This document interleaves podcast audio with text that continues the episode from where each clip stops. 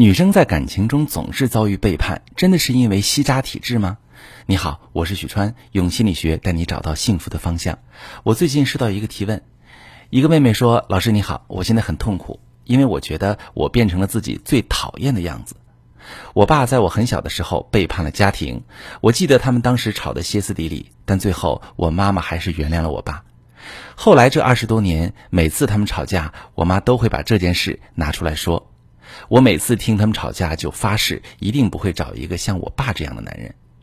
但是自从我恋爱之后，碰到的都是渣男，无一例外都背叛了我，我都怀疑自己是不是吸渣体质。后来我碰到现在的男朋友，跟之前的所有人都不一样，他温柔体贴，不管遇到什么事都会跟我有商有量的，我庆幸自己终于摆脱了吸渣魔咒。但是就在前两天，我发现他也背叛我了，他哭着求我原谅，说以后一定会加倍对我好，并向我求婚。可是我现在一看到他就忍不住想刺他两句，我很怕我会走上我妈的老路，这样痛苦一辈子，您说我该怎么办？好，这位姑娘你好，你的经历看上去就是一个完美的吸渣体质啊！无论谈了多少次恋爱，换了多少不同类型的男友，总是因为同一个原因结束，每次都想着这次总会不一样，但这一次还是和之前一样，特别是这个原因也曾经出现在你父母的感情当中。我不太想直接告诉你哈、啊，选择结婚还是分开，我觉得这并没有从根源上帮你解决问题，所以我们今天先来看一看为什么你总在感情中遭遇背叛。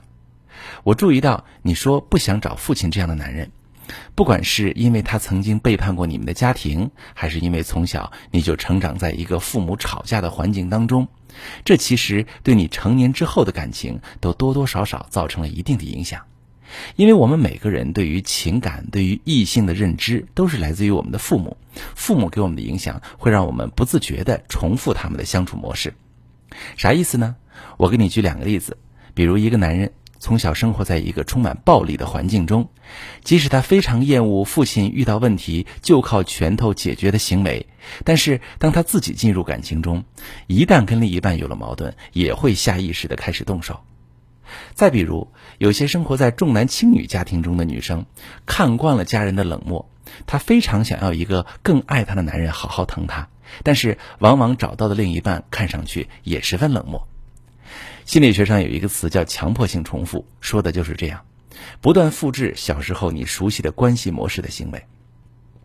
这些行为是潜意识的，可能我们自己都没办法意识到，因为太熟悉了，就算这样的行为是错的，但是对我们来说就好像回家，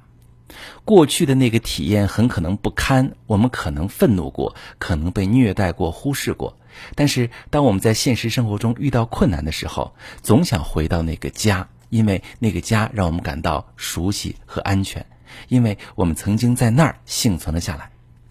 而这种重复可能会让我们不自觉地给另一半下定义。